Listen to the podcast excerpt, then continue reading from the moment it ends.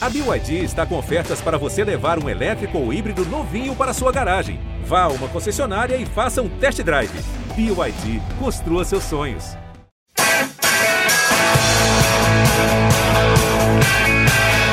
Bom dia para quem é de bom dia, boa tarde para quem é de boa tarde, boa noite para quem é de boa noite. Se você está nos ouvindo de madrugada, boa sorte. Eu sou Eduardo Rodrigues, setorista do São Paulo no GE, e esse é o podcast GE São Paulo.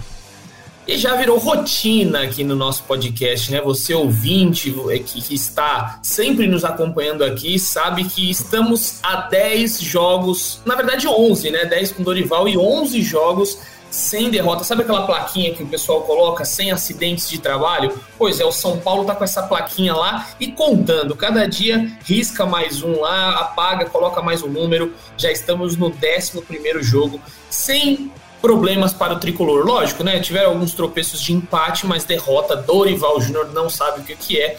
E, para o torcedor que não lembra, né, o Rogério Ceni tem uma vitória aí nesta sequência que foi contra o Puerto Cabello, o mesmo Puerto Cabello que o São Paulo enfrentou ontem. Dorival Júnior agora também enfrentou a equipe lá na Venezuela e venceu. Venceu por 2 a 0 uma partida tranquila, uma partida sem sustos e que o São Paulo teve aí é, a oportunidade de rodar o seu elenco. Então, José Edgar de Matos, que estava comigo trabalhando ontem aqui da redação de São Paulo, é, vamos falar um pouquinho desse jogo. Tiveram muitas coisas interessantes ali para a gente observar. Garotos que receberam oportunidade, mesmo com as adversidades de, de uma viagem longa, conseguiu é, esse bom resultado. Então, Zé, você bem disse na sua análise lá, né? Quem não leu no GE, sobre esta rotatividade aí que o Júnior fez. Seja bem-vindo, meu amigo. Qual foi a importância desse resultado e desse, desse planejamento feito por Dorival?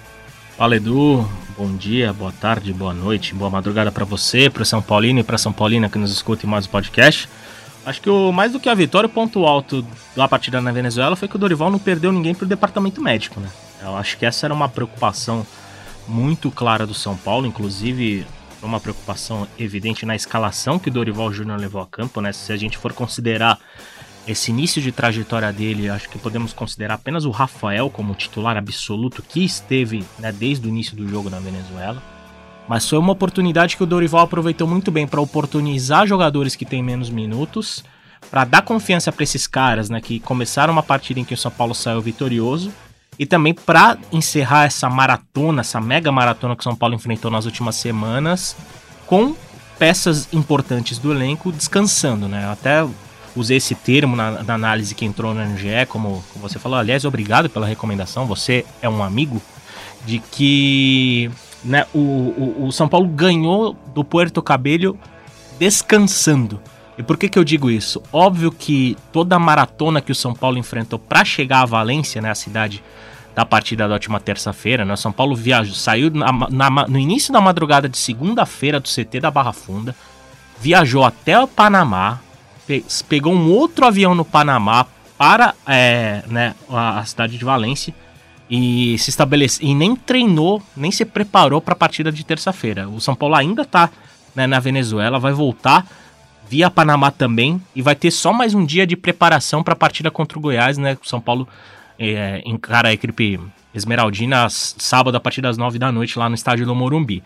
E, né, mesmo diante dessa maratona de descansaço, o Dorival conseguiu descansar alguns jogadores que atuaram menos minutos, né? Dá pra gente destacar o Caleri, que entrou no segundo tempo, o Luciano, que entrou no segundo tempo, inclusive, foi fundamental pro gol do Alisson, que é outro jogador que a gente já pode considerar um titular do Dorival Júnior, e que, né, fez o primeiro gol dele na Copa Sul-Americana, o primeiro gol dele na temporada, também tendo menos minutos em campo. O Pablo Maia, que vinha sendo titular em todas as partidas com o Dorival Júnior, né, também descansou alguns minutos. O Beraldo, que é fundamental para o sistema defensivo, sequer entrou em campo, assim como o Rafinha, o Caio Paulista, enfim. O Dorival conseguiu rodar o elenco e ainda saiu com a vaga encaminhada né, na, na Copa Sul-Americana. São Paulo tem 10 pontos e tem uma situação confortável, tanto que vai ter dois jogos no Morumbi para confirmar essa vaga, lembrando que só o líder de cada grupo da Sul-Americana vai direto para a fase oitava de final, e o São Paulo fez o que dele se esperava, né, se impôs diante de uma equipe que tecnicamente era inferior e conseguiu descansar peças fundamentais diante de uma sequência que teve não só essa viagem né, complicada para Venezuela, mas também uma viagem para Recife, em que o São Paulo também encaminhou a vaga na Copa do Brasil depois de vencer o esporte por 2 a 0 e uma viagem longa também para Fortaleza em um jogo de Campeonato Brasileiro. Então o Dorival, quando precisou descansar o elenco, teve respostas positivas, que né, no caso foi a atuação da equipe, que não foi encantadora, o São Paulo não foi imponente, não dominou o jogo, mas o São Paulo fez o que dele se esperava, que era sair com os três pontos lá da Venezuela e a vaga encaminhada na Sul-Americana. É isso, e vaga bem encaminhada e como o Zé bem trouxe aí, né, descansando alguns jogadores, porque o São Paulo teve uma viagem, para quem não acompanhou o nosso podcast aqui, a nossa live na segunda-feira, é, a gente trouxe aqui né, toda a programação do São Paulo, como foi complicado chegar na Venezuela. O, o Zé tinha trazido né, também, é, ontem, na verdade, ele, ele falou comigo que muita gente perguntou: ah, por que, que não pode um voo fretado? Por que não pegou um voo fretado? Segundo o Zé apurou, né, não pode entrar voos fretados na Venezuela, tem toda uma burocracia. Depois eu fui ler sobre, e tem uma burocracia, tem que pedir uma permissão especial, não sei quanto tempo antes para entrar na Venezuela com voo fretado. Então, São Paulo fez uma loucura, foram. É, saiu meia-noite é, do CT da Barra Funda na, na segunda-feira e chegou só 5 horas da tarde da, da própria segunda, ou seja, 17 horas da saída do CT da Barra Funda até pousar lá na Venezuela. E mesmo assim o São Paulo conseguiu com todos esses desgastes. desgastes. E muita gente perguntou, nossa, mas por que, que o Dorival levou todos os titulares? Porque hoje o São Paulo treinou lá na Venezuela. Então hoje de manhã, é, nessa quarta-feira, teve um treino com todo mundo, porque o Dorival não tem tempo. Então se ele deixa os titulares aqui, ele não consegue ter esse, é, esse trabalho aí é, com todo mundo. Enfim, conseguiu é, fazer bem essa rotatividade. E aí, Zé, ele não está aqui hoje. Hoje só está eu e o Zé, viu, gente? O Caio nos abandonou, Felipe Ruiz nos abandonou. O Léo Lourenço eu nem conto mais, né? O Léo acabou, o Léo não, não, participa do mas, nosso podcast. Mas o Léo tem uma prioridade essa semana e seremos justos, né? Afinal, você acha que ele vai querer ah, estar tá aqui conosco? Semana passada, a Segunda ele não veio, semana passada ele não veio. Eu estou de mal com o Léo. Ele não vem mais no nosso podcast. Se pegar aqui os podcasts que ele veio, pega aí, você vai ver. Não temos Léo Lourenço. Ele abandonou, abandonou. Não tem desculpa. Não aceito. E, enfim, estamos aqui então, já que não tem ele, Felipe Ruiz, o Praz. Eu vou falar do, do top 3 dele, porque eu, eu discordo bastante aqui. Nossa, dessa vez. Eu, eu, eu tenho que abrir um espaço aqui, porque eu discordo bastante de Felipe Ruiz, e vou mandar para ele este áudio. Mas vamos lá. Felipe Ruiz fez o seguinte aqui. Eu quero a sua análise primeiro, Zé, hum. e depois eu entro para também dar meus pitacos. Top 3 de uma atuação segura, entre parênteses, fazendo o que precisava ser feito do São Paulo. Ele coloca nos positivos, primeiro, Rafael, já o titular necessário. Eu também, já discordo. Dois, rato, batidas. Não sei o que ele. Não sei se ele é, é, é fazedor de drinks, né? Colocou batidas percebeu a batida do rato. Luciano, repaginado. Mas, gente, a gente vai calma, calma, a gente vai debater. Menção rosa para o goleiro rival, que foi o frangão lá. Ele fez uma graça aqui porque teve o frangaço é, do, do, nosso goleirão. E os top 3 negativos: negativo, Ramos, que é o Raí, Raí Ramos, Luan e Alan Franco. José Edgar de Matos, disserte sobre isso. Vamos lá. É, o Rafael, eu não colocaria ele de longe como o melhor em campo de São Paulo, porque teve um ponto que você, se não me engano, você, agora eu não me recordo se você colocou isso no Twitter ou se isso foi tema de uma conversa particular nossa durante a partida do São Paulo. O Rafael pareceu muito inseguro em bolas aéreas né, durante a partida. Inclusive, quase teve um lance que ele deu muita sorte em que ele um cruzamento do Pérez, aliás, que o Pérez, do camisa 7, se mostrou o jogador, o melhor jogador ali tecnicamente do ataque do, do Puerto Cabello. O, o Pérez deu um cruzamento fechado, o Rafael espalmou para o meio da área e ela bateu na cabeça do Lugo e por sorte o Rafael não bateu em cheio, né, para entrar dentro do gol do São Paulo. Então eu vi um Rafael mais inseguro ontem do que na maioria dos jogos nessa temporada. Lembrando que o Rafael é o único jogador do São Paulo a ser titular em todos os jogos da temporada. O Rafael chegou, foi titular e segue sendo, mas ontem eu achei ele inseguro em alguns momentos e não colocaria ele como um destaque positivo do jogo. É, quem são os outros? O, o Wellington Rato. O Wellington Rato eu concordo de estar nesse grupo, não só pelo gol anotado, mas um, o, eu, eu percebo, não sei se você também tem essa percepção, Edu, mas o, o rato, ele estava não tão não travado, travado acho que não é o termo, né? O rato começou perdendo espaço com o Dorival Júnior, embora tenha feito gol né, que garantiu a classificação do São Paulo naquele jogo contra o Ituano, mas saindo do banco de reservas. Mas a partida contra o Vasco serviu para soltar mais o Rato e deixar ele mais à vontade nesse esquema do Dorival Júnior, na formação que o Dorival está usando no São Paulo. O Rato foi decisivo no fim de semana com duas assistências, né? Ele cruzou para o Beraldo fazer o terceiro gol, né? E deu assistência para a finalização da vitória do São Paulo por 4 a 2 o gol do Juan. E a gente viu um rato muito mais participativo, um rato buscando um jogo, um rato saindo daquela zona de conforto da, da, da direita, tentando o jogo mais pelo meio e tentando ser protagonista como ele foi em momentos com o Rogério Ceni. É, e, e o, quem que fecha o top 3 do prazo mesmo? Já esqueci. O Luciano, né? Luciano entrou bem, mas muito aquém do, de ser um jogador repaginado, como o Praz escreveu, na minha visão, obviamente. Luciano foi importante principalmente na jogada do contra-ataque, que resultou no gol do Alisson, mas esse contra-ataque no gol do Alisson vem um momento em que o São Paulo estava muito tímido ofensivamente, e aí eu acho que é o ponto de crítica que a gente deve né, é, é, bater né, nesse podcast. São Paulo, sim, o São Paulo tecnicamente era muito melhor e mesmo com equipe alternativa. Mas o São Paulo deveria ter.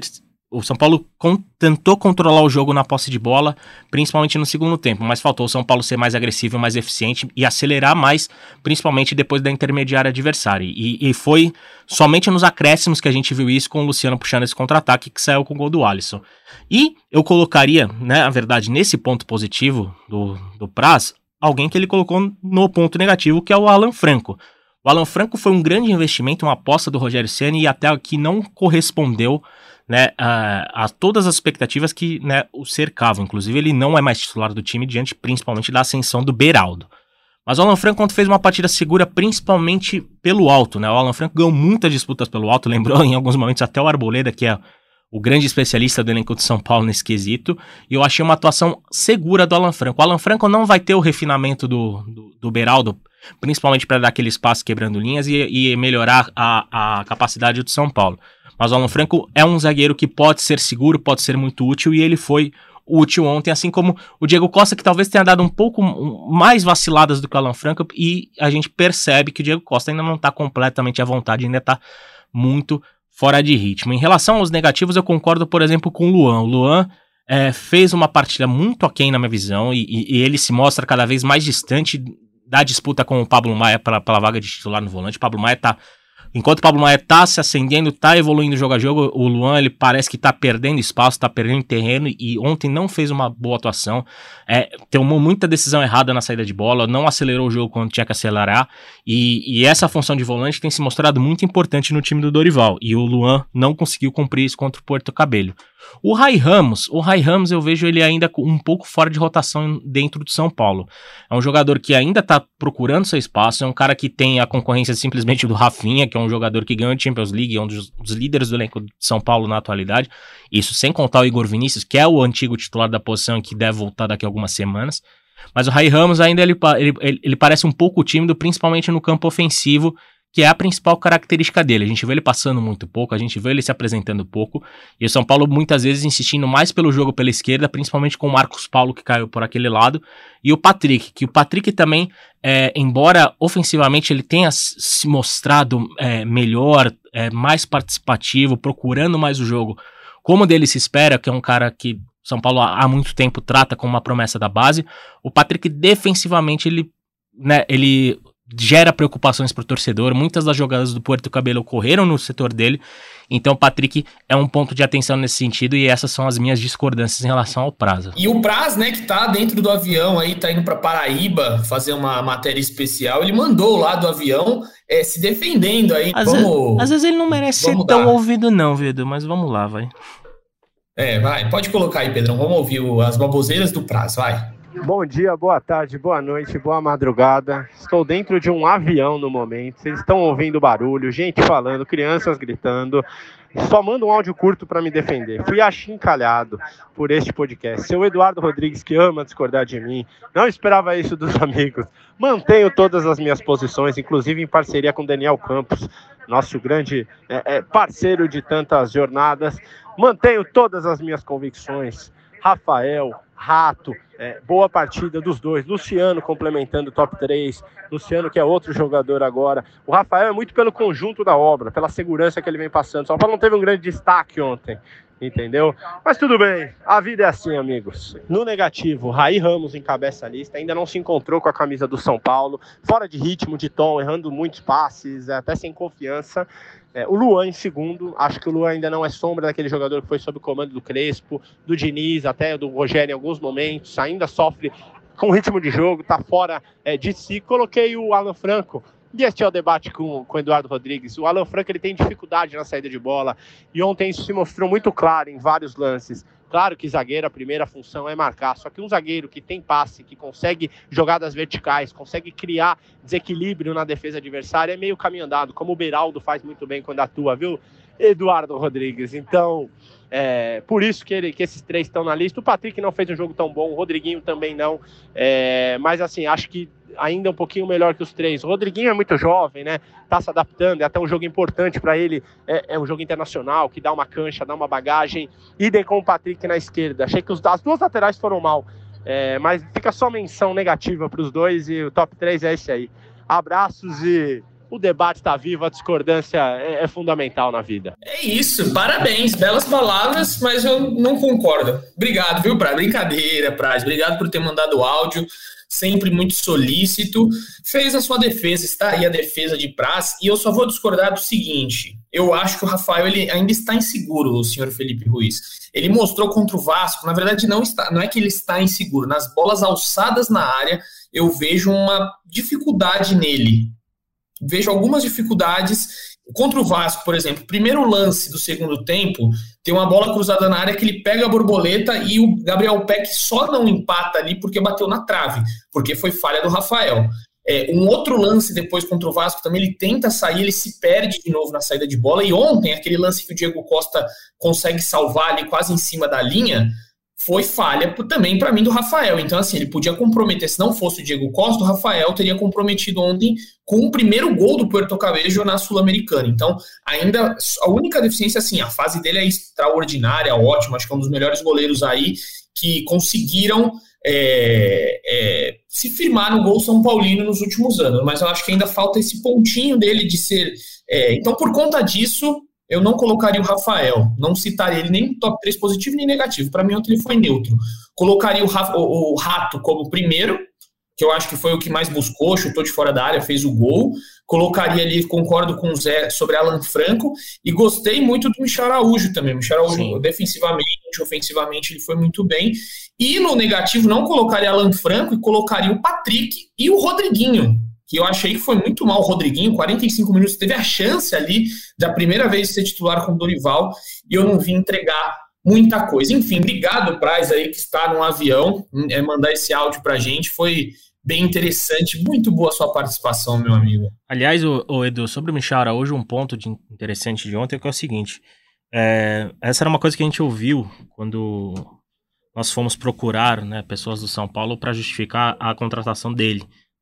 E um dos pontos que falavam era a, a, a capacidade dele de fazer diversas funções no meio campo, por exemplo. E ele já começa a demonstrar isso de uma maneira bem competente, né? Por exemplo, contra o Corinthians ele substituiu o Rodrigo Nestor e foi um meio campo, campista um pouco mais ofensivo, inclusive de chegada na área. Ontem ele foi um segundo volante, né? Então o, o, a gente viu um Michel Araújo participando muito mais da construção do jogo é, né, buscando a bola junto com, com, com o Luan, ou até mesmo na zaga, é, distribuindo para as laterais, procurando o Juan, procurando tabela. Então, é um Michel Araújo que consegue também jogar de uma maneira um pouco mais recuada, e esse é um ponto fundamental né, para o Dorival pensando a, a médio prazo na temporada. É isso, então seguimos aqui mais uma vez. Sempre bom esse debate do top 3 aqui. Não teremos Caio Domingues hoje, que também nos abandonou para debater, para rebater o prazo e falar das menções honrosas, mas vamos para frente. É, queria saber aqui, Zé, só rapidamente, você acha que. Ah, só uma informação aqui que eu vou corrigir. É, falei com a assessoria do São Paulo, São Paulo não fez o treino hoje de manhã. A assessoria me mandou aqui, não teve o treino de manhã, estava na programação inicial do São Paulo, mas o clube acabou optando por fazer uma reativação ontem no hotel já. Então saíram do estádio, foram para o hotel e fizeram lá o, Dorival deu descanso aí para a rapaziada, todo mundo pôde dormir até um pouco mais tarde. Já estão no, no aeroporto lá, agora são 3h40 da tarde, já estão no aeroporto retornando. É, provavelmente vai para o Panamá e do Panamá vem aqui para o Brasil. Mas é, passando então, já que, desculpa pela informação inicial, torcedor, mas agora você fica aqui é, atualizado sobre esta, este treino de hoje cedo. Bom, vamos lá. É, queria saber de vocês é sobre Dorival Júnior. O Dorival ontem ele falou bastante, né? Tá satisfeito e feliz é, com o time. Como é são 10 vitórias, é uma coisa assim que a gente não, não espera. 10 vitórias não, 10 jogos sem perder, uma coisa que a gente não esperava. E a gente vê um ambiente de São Paulo muito diferente ontem. O que, que você acha que está sendo a principal característica do Dorival? Foi uma parte, é, talvez, técnica, tática, mental, principalmente? Onde você acha que o Dorival atacou principalmente para o torcedor que não sabe, né? O, o Dorival, ele é o. A gente vai até subir no GE mais tarde que ele é o primeiro treinador do século a conseguir ficar 10 jogos, os 10 primeiros jogos invicto, sem perder nenhuma partida. Número expressante aí do Dorival Júnior, né, Zé? É um número expressivo, é um número expressivo, definitivamente, e principalmente inesperado diante do que o São Paulo vinha apresentando né, antes da chegada dele, né? E até o jogo do, do Puerto Cabello, né, no, no Morumbi, que marcou né, a despedida do Rogério Ceni, foi um, são Paulo ganhou de 2 a 0 mas foi uma atuação muito ruim de São Paulo naquela ocasião. E, inclusive, naquele momento a gente já ouvia a conversa pouco antes de ser concretizada no dia seguinte, né, de que mesmo com a vitória, o Rogério Ceni poderia deixar o, o, o, o, clube naquela ocasião. Mas pelo que a gente ouve, principalmente, mais do que, né, do que achar e, e, e perceber assim, mas o que a gente ouve é que a principal alteração do Dorival foi no ambiente do dia a dia. O, a, uma das palavras que a gente mais escuta, né, conversando com pessoas do São Paulo, é que o ambiente do São Paulo está mais leve desde a chegada do Dorival. E essa é uma característica que o Dorival Júnior tem, é, de ser um cara mais agregador, diríamos assim, de, de fácil conversa, de tato. É um cara que tem boa, nutre boa relação em diversas áreas do clube. Não que o Rogério não nutrisse, né? Mas o Rogério é um cara que é, não, não que o Dorival também não seja perfeccionista, mas o perfeccionismo do Rogério talvez seja um pouco mais, mais duro, né? principalmente em questão de cobrança, em questão de tratamento, em questão de, é, de, de, de, tato mesmo com as pessoas. E o Dorival tem uma virtude maior nesse sentido, até pelos anos de experiência como treinador, principalmente, e por erros que o Dorival já teve nessa questão. A gente pode lembrar que simplesmente o Dorival Júnior teve um entrever com, com, o Neymar na época do Santos, né? E, e, e talvez ali tenha sido um ponto de virada para o Dorival, por exemplo, hoje saber lidar muito melhor nesse ambiente de dia a dia. E, e, e, o Dorival e o Dorival também teve talvez o tato de apostar em jogadores que estavam pedindo passagem, que demonstravam bons momentos com o Rogério, mas que não tinham sequência, como por exemplo o Marcos Paulo e principalmente o Gabriel Neves, que hoje é uma peça muito importante do meio-campo e já vi, tinha sido uma peça importante do meio-campo com o Rogério Ceni no ano passado, mas que estava negligenciado nessa temporada e atuando muito pouco. Mas o que a gente mais ouve, Edu, é que mais do que uma mudança tática, a gente vê algum algumas questõezinhas né, realmente sendo alteradas no São Paulo, com algumas peças ganhando espaço, mas o próprio Dorival não quer e, e, e falou que não faria uma mudança abrupta nesse sentido, né? Ter, quer aproveitar o máximo do trabalho do Rogério, mas o que a gente ouve, o que a gente percebe é que a principal mudança do Dorival Júnior no São Paulo foi anímica, foi no ambiente e com um ambiente muito mais leve, o São Paulo consegue é, jogar melhor e ter os resultados que não vinha tendo né, nos últimos, nas últimas semanas de trabalho do Rogério Ceni. A relação com o Rogério Ceni a gente ouvia já estava muito desgastada, já era uma relação que a gente algumas semanas, né, você deve lembrar bem que a gente ouvia que já estava para terminar, a gente só não sabia quando ia terminar. Né? Acabou terminando depois de uma vitória contra o Puerto Cabello e com o Dorival é uma relação promissora diante dessa leveza que ele vem tratando dia a dia e, e, e não que não há cobrança, pelo contrário, mas é um cara que nesse tato pessoal sabe lidar melhor com o que o São Paulo tem no momento do que o Rogério Ceni sabia e essa é uma avaliação que a gente ouve depois de basicamente um mês de Dorival no comando de São Paulo. É isso, a parte anímica, né? A gente já falou bastante aqui dessa parte anímica de Dorival. Realmente está mudado o ambiente. O, o Dorival, já, já brincamos aqui na última live, né? Que já tem memes aí do Genial Júnior, Dorival Diola, enfim, já tem figurinhas aí do, do professor Dorival espalhadas por tudo que é, ouvi, que é lugar. Ouvi uma muito boa que é o Dorival. Dorival. Não, teve um, tem um, tem um perfil, né? Um rapaz aí, um influencer, que ele fez uma música também com Bela Tchau, que é maravilhosa. Não, se você não ouviu, Zé, eu, eu, eu, eu te mando depois o link, porque vale a pena. É, claro que tem a parte é Dorival, Dorival, Dorival, Val, Val, e aí você vai ouvir depois, e é maravilhosa a, a versão que ele faz é, com o Dorival Júnior um ótimo trabalho por enquanto, né? Vamos ver como é que vai desenrolar esse trabalho, mas por enquanto não dá para criticar o trabalho que o Dorival Júnior vem fazendo. Ele se diz muito satisfeito e feliz, falou ontem na coletiva que está muito satisfeito e feliz. Na coletiva dele, ele também falou sobre Ferrarese, José Edgar de Matos. E hoje, né, o José é sempre muito rápido, muito ágil, foi atrás da situação, porque o Dorival deu a entender ali que ele vai contar com o Ferrarese quando ele voltar vai colocar para jogar e não vai ter essa, essa coisa de contrato. Só para lembrar, o contrato do Ferrarese vai até o meio do ano, mas pelas aspas do Dorival, parece que o Ferrarese já vai continuar na equipe. O que, que se apurou, Zé, sobre o Ferrarese? Ele vai continuar? É, o Dorival pode contar realmente com o zagueiro ou vai ter algum impasse no meio do caminho aí? O Ferrarese vai ter que ir para o Grupo City no meio do ano? Cara, o... há uma grande vontade do Ferrarese e do São Paulo do, do contrato ser continuado. Isso é, a gente ouve há muito tempo, e principalmente pelo lado do Ferrarese, de que ele nutre uma sensação, um sentimento de gratidão pelo São Paulo, né, por esse período de recuperação, que ele quer recompensar o clube de alguma forma e quer recompensar esportivamente atuando como ele vinha atuando bem, né, quando antes de se machucar. Mas o Dorival eu acho que tem que ter um pouco mais de cautela, porque não é uma negociação fácil, inclusive, né?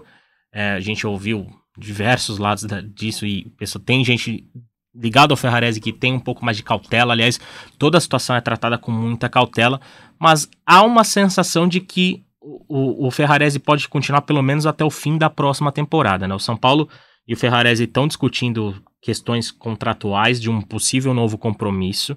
Lembrando só que tem uma questão da regulamentação da FIFA que estende automaticamente o, o, o contrato do Ferrarese com São Paulo até ele estar novamente à disposição. Né? O Ferrarese tem um, um, uma previsão de reabilitação para a última semana de setembro, primeira semana de outubro, que é quando ele mais ou menos deve voltar a jogar.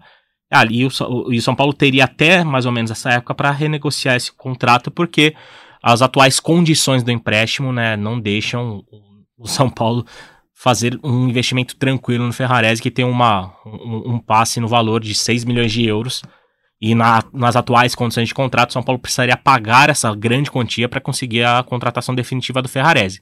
Mas diante né, da, do longo período que ele está né, fora de ação, e que também impede o Manchester City de colocá-lo no mercado como uma peça né, interessante, principalmente para o cenário europeu, o, ao, um, uma ideia dentro do São Paulo e principalmente com gente do Ferrarese de que o City deve topar mais um empréstimo, pelo menos até o fim da próxima temporada, mas é algo que ainda está sendo discutido, inclusive a possibilidade de, da proposta ter um empréstimo ainda maior, quem sabe até o meio de 2025, né, um empréstimo de um, 18 meses, um empréstimo de dois anos, e mas tudo isso ainda está sendo discutido para uma proposta ser enviada definitivamente ao Manchester City. Há uma expectativa de que até na próxima semana essa proposta pode ser enviada. Óbvio que vai depender do, do, das conversas nos próximos dias, mas em breve o City vai receber uma proposta de São Paulo para estender o contrato de empréstimo do Ferrarese, porque esse é o investimento mais fácil visto por todos os lados diante do atual quadro do venezuelano, mas há uma confiança de que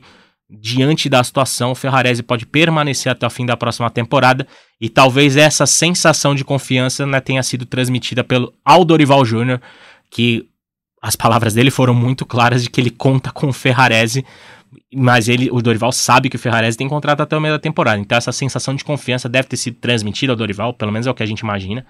Mas é, é a tentativa do São Paulo é de, pelo menos ter o Ferrarese até o fim da próxima temporada e embora seja uma situação difícil, uma negociação difícil, negociar com o Grupo City é complicado, mas a boa vontade, principalmente do jogador, e isso a gente sabe que conta muito numa negociação e deixa algumas partes confiantes de que o venezuelano pode voltar a vestir a camisa de São Paulo. Mas hoje é cedíssimo para a gente cravar que isso vai acontecer. E é cedo também para a gente descartar e, e cravar uma saída do Ferrarese porque as São Paulo e jogador querem a continuidade, querem um novo empréstimo e tentam barganhar com o Manchester City, né?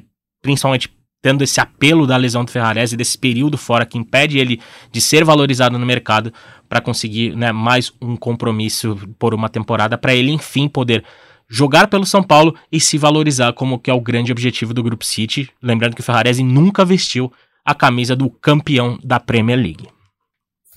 É, você falou que é difícil o trato com o Manchester City, eu, eu acho que agora facilitou, né? Que ah, o sim. Dorival, Dorival, Dorival Diola com Guardiola, obviamente que vai, vai melhorar. E tem foto de ambos, juntos, de ambos juntos, né? é. né? É, então fica aí o, o contato, né? O WhatsApp deve ter passado ali aquele contatinho.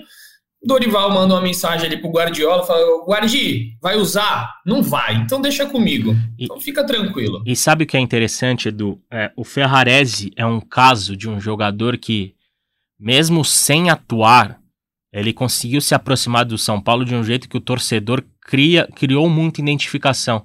Não que o torcedor não gostasse do Ferrarese enquanto ele jogava com a camisa, camisa do São Paulo, pelo contrário. A gente ouvia de torcedor e de torcedora que enxergavam o Ferrarese como um potencial zagueiro titular do time. Inclusive, ele vinha sendo no início da temporada. Mas o, o comportamento dele pós-lesão, é, e não só pelas, pelas lives da Twitch que você trouxe, inclusive né, em reportagem alguns meses atrás, mas ele o, parou, né? Parou. Ele, ele parou. reportagem, ele nunca parou. mais vi. Exatamente, ele deu, deu uma parada, não tá jogando mais tanto FIFA, pelo visto. Mas o comportamento dele fora do campo, de, por exemplo, fazer questão de é, ir aos jogos do São Paulo como visitante, é, sempre corresponder ao carinho do, do, do, público, principalmente nas saídas do, do, do, CT da Barra Funda, ou em jogos fora de casa, por exemplo, foram, eram cenas comuns dele tirando foto no alambrado e, e respondendo torcedores enquanto os jogadores aqueciam no gramado. Essa relação de proximidade que ele fez questão de criar e demonstrar é, acabam né, dando um peso maior para até para o São Paulo se mobilizar, né, para tentar mantê-lo para a próxima temporada, porque é um jogador que no momento mais complicado da sua carreira, que é esse momento da gravíssima lesão que ele teve, é um cara que se mostra extremamente comprometido com a instituição. E isso para a diretoria, para presidente, é algo que conta, mas que pro torcedor é algo que muitas vezes ele vai valorizar mais do que uma caneta, um drible.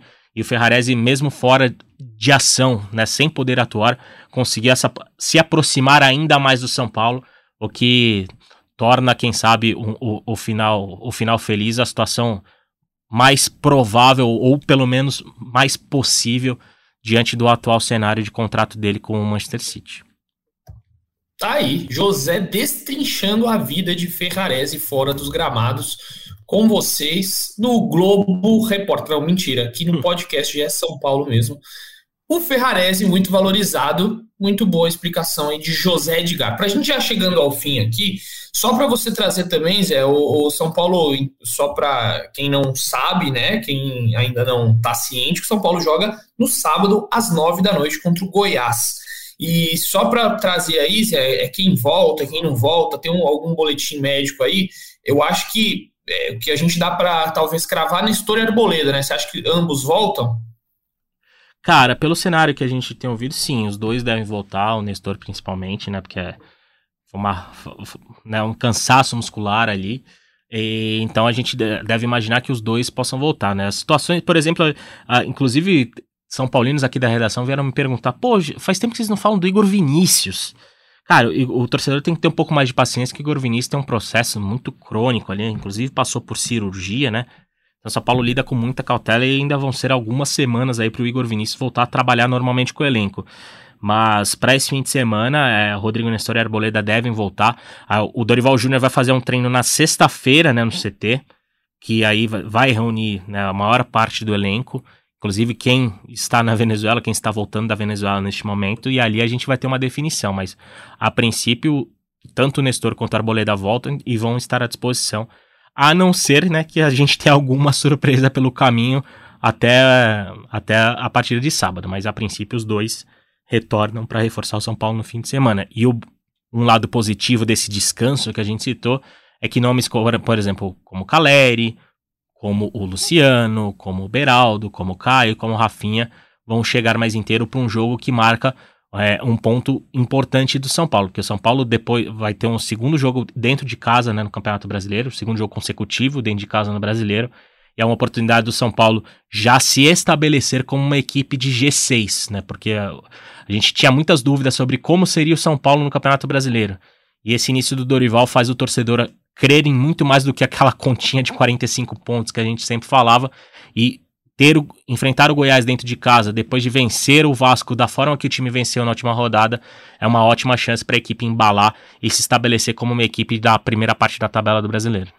É isso, São Paulo que pode aí terminar esta, esta sequência, né? Que vai terminar a sequência pesadíssima do São Paulo. Na verdade, não tem sequência mais leve, mais pesada. Sempre é pesada, na verdade, né?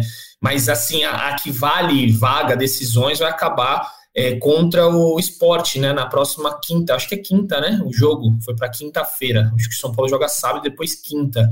É, vai acabar essa maratona lá contra o esporte, né? No Morumbi. E aí o São Paulo pode estar tá com a vaga praticamente carimbada na Sul-Americana, no G4 do Brasileirão e com a vaga nas quartas de final da Copa do Brasil. É assim, é, é vai ser o, o, momento dos sonhos do São Paulino, né? Acho que nem o, o São Paulino mais otimista pensava nesse cenário. Falava, ó, Dorival vai entrar, ele vai colocar o São Paulo no G4, vai classificar na Sul-Americana e classificar na Copa do Brasil. Acho que nem o mais otimista, assim, aquele cara que pensa no bem do São Paulo para tudo. Pode acontecer assim, tá muito factível de acontecer, né? Porque o Goiás vem numa.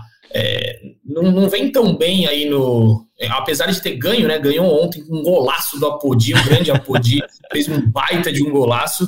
Mandei pro Zé, eu falei, meu Deus, olha o gol do Apodi. Ele falou, tô vendo o Atlético. Não vi. Falei, perdeu. Até o Pato se rendeu ao Apodi.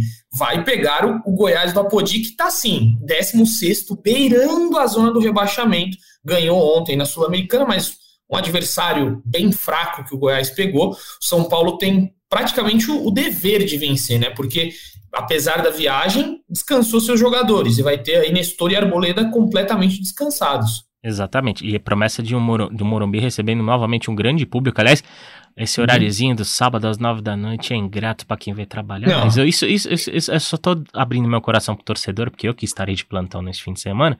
Mas mais de 20 mil, mais de 20 mil ingressos vendidos pro jogo de sábado. Então, a gente deve ter no mínimo 40 mil pessoas para acompanhar essa, para acompanhar a tropa do Dorival Júnior que está invicta há quase desde que chegou, né? É um mês, né? Um mês um e mês, alguns dias. A tropa do Dorival. Este é José. José gosta da tropa do Dorival. Tropa, Virou até título de podcast semana passada, né? É, então, só dando os devidos créditos. Créditos ao meu amigo Renan, um amigo de infância, São Paulino. São Paulino tricolor, né? Pra não dizer que é São Paulino roxo, um São Paulino muito tricolor e que esses dias soltou essa, esse bordão que eu falei: olha, eu vou até dar os créditos para você, mas eu usaria isso no podcast.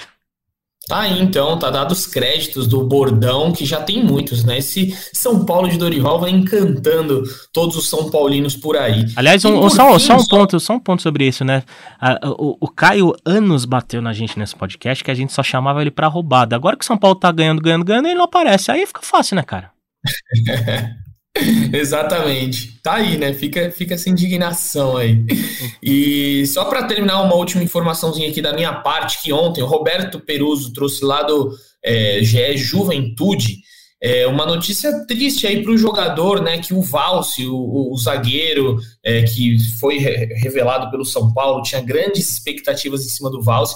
Ele foi emprestado para o Juventude para jogar o, o Gauchão e a Série B do Campeonato Brasileiro, só que ele estava sentindo muitas dores nos últimos meses é, conseguiu jogar é, oito partidas pelo Campeonato Gaúcho, mas aí no Brasileirão ele não conseguiu porque as dores estavam insuportáveis. Ele relatou para o pessoal lá do Juventude: ó, tá muito, as dores estão fortes. Tentaram um tratamento, só que segundo a apuração do Roberto, né, lá falou com o dirigente, tinha uma cláusula no contrato de que se acontecesse dele sentir dores ou uma nova lesão, ele seria devolvido para o São Paulo sem nenhum custo. Então chegou ao, ao limite ali, né? O Juventude falou: olha, não dá para continuar aqui, melhor você ir lá para o São Paulo, se trate lá no São Paulo. O Vals que passou três anos sem jogar futebol por conta de cirurgias no joelho. Uma pena este garoto, porque era muito promissor mesmo. Eu acompanhei ele no começo da, da base e ele era nível Beraldo, assim, ele tinha muito para ser. É, o Beraldo e ele eram assim, estariam praticamente no mesmo nível de ascensão quando chegou na base, é, quando chegou da base para o profissional. Infelizmente, o Valse triste, né, Zé? A carreira de um garoto desse se, é, vai ser interrompida. Assim, eu não, não, consigo ver. Talvez ele possa jogar em times menores, de menores expressões, mas é uma pena, né? Jogador de seleção brasileira sub-20, né? É, é, inclusive a lesão dele veio em um período em que ele estava se preparando para fazer parte da seleção olímpica. O Valse, se não tivesse esse último problema, inclusive, ele, talvez ele fosse medalhista de ouro na Olimpíada de Tóquio, né? Porque ele estava é, sendo. Foi num treino da seleção, né? Exatamente, foi num treino da seleção pré-olímpica que ele se machucou. Era um cara cogitado para jogar, para estar nos Jogos Olímpicos e né, enfrentou esse problema que o tira três anos do gramado. É difícil a gente vislumbrar qualquer cenário positivo, principalmente diante desse, do retorno desses problemas enquanto ele estava né, voltando a atuar em alto nível. E sobre cláusulas contratuais, inclusive, Edu, tinha uma cláusula no contrato com a Juventude de que caso ele cumprisse 12 partidas na temporada, o que se a gente for pensar é um número relativamente baixo para um jogador que está saudável, tanto que ele fez oito jogos, né? Ou seja, ele cumpriu mais da metade dessa meta. Se ele fizesse 12 jogos com a Juventude, ele renovaria o contrato dele por mais um ano com São Paulo.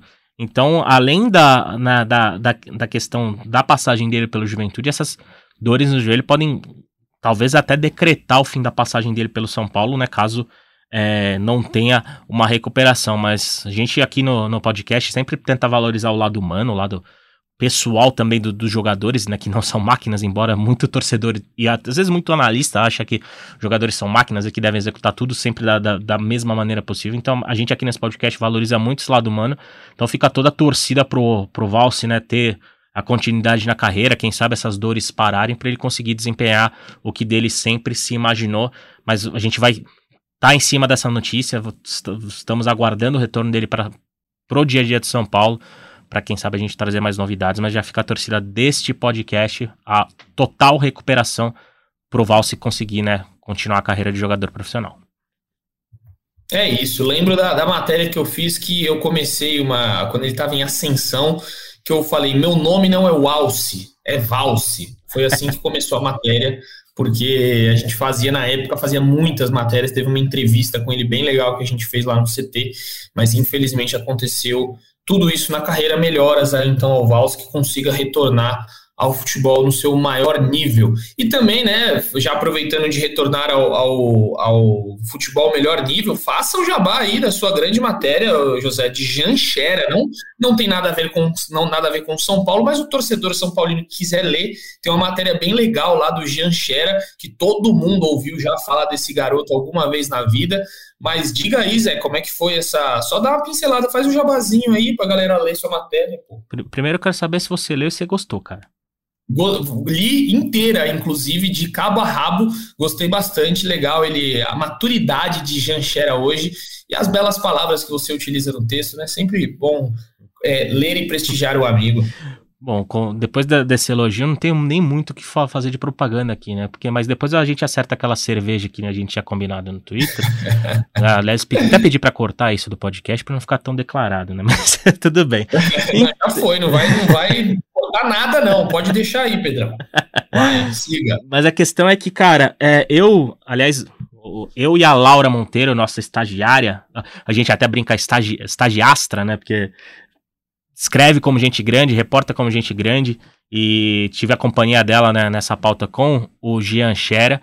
Foi muito bacana, a gente bateu um papo de 30 minutos com ele no primeiro dia dele dessa retomada da carreira, né? O Jean Xera, como, como você destacou, ele era uma promessa do nível do Neymar, a gente poderia falar assim. E, e, e, e, eu não erro de falar disso porque eles eram contemporâneos no Santos. O Neymar é três anos mais velho que o Jean Xera, mas é, quem acompanhava, principalmente o futebol de base naquela época, lembra que você via eventos do Santos com o Neymar e com o Jean Scherer. Era um muito próximo do outro, porque eram dois caras tratados como grandes promessas, né? E o Jean Scherer, ele desabafa, ele abre muito o coração nessa entrevista, inclusive sobre a super exposição que ele teve desde a infância, lembrando que ele chegou ao Santos com 9 anos de idade, era um Santos que na época era o centro do futebol brasileiro, porque tinha acabado de ser campeão, né? Era o Santos do Diego e do, e do, e do do outro atacante camisa 7.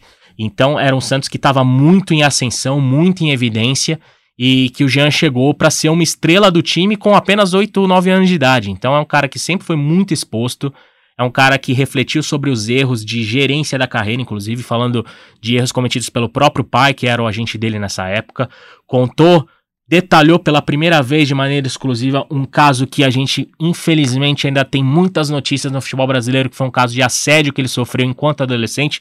Aliás, dá pra gente até falar abuso, porque ele era simplesmente uma criança e foi abusado enquanto jogador da categoria de base do Santos. E, e nesse momento ele também reflete sobre o que é dar certo no futebol.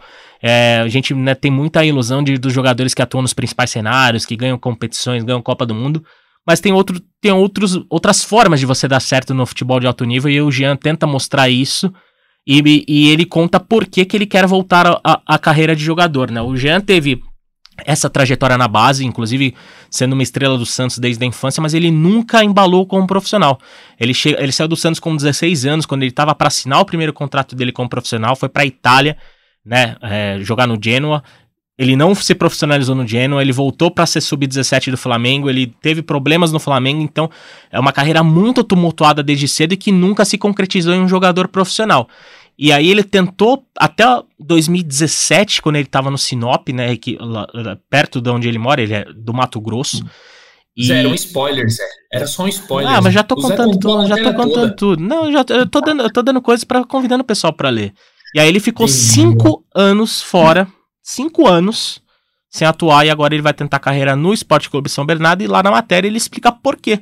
Né? Cinco anos depois ele crê que agora, enfim, ele pode é, ser um jogador profissional. Eu contei bastante coisa, mas também tentar é. né, cativar o público. Mas recomendo, né, matéria minha da, da Laura, Laura Monteiro, nossa estagiária, que teve participação brilhante também nessa produção.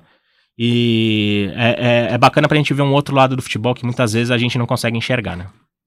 É isso então, fica aí, né? O Zé destrinchou bastante a matéria, mas é muito boa mesmo, vale lá dar aquela conferida. Zé, então ficamos por aqui. Aquela sua consideração final, aquele grande abraço e boa sorte lá sábado, né, no jogo, nove da noite. Você chegou a ver a temperatura aqui, a previsão da temperatura? Não vi a temperatura. Máxima de 14 e 15 graus. Máxima de 14 Máxima? É. Ô, louco. Não, vamos, vamos rever isso daqui. Enfim, Vou, vou entrar aqui, ó, no site do Clima Tempo. Previsão do tempo é confiável. Vamos ver Vamos se é ver. é confiável. Última Porque vez você, que... torcedor, que vai comprar o ingresso, agora eu fiquei, eu fiquei encucado com isso. Você que comprou ingresso e tá prevendo ir com a família, com seu filho, você vai ter que se precaver, né? Então a gente vai ver agora aqui para você ficar é. bem informado até com a previsão do tempo. Aí, Não, sábado, Zé, 9 da noite. É 28 para sabadão, Zé. Mas de dia, né? Não, mas. É às 9 da noite, cara. Ah, não. Você falou que a máxima do sábado era 14. Eu falei, gente, vai giar. Tava pensando que era a máxima do dia, então me desculpe. Não, não, não. Máxima do dia não. Ah, tá. Na hora, 15 não. graus. Não vai estar tão ruim, Zé.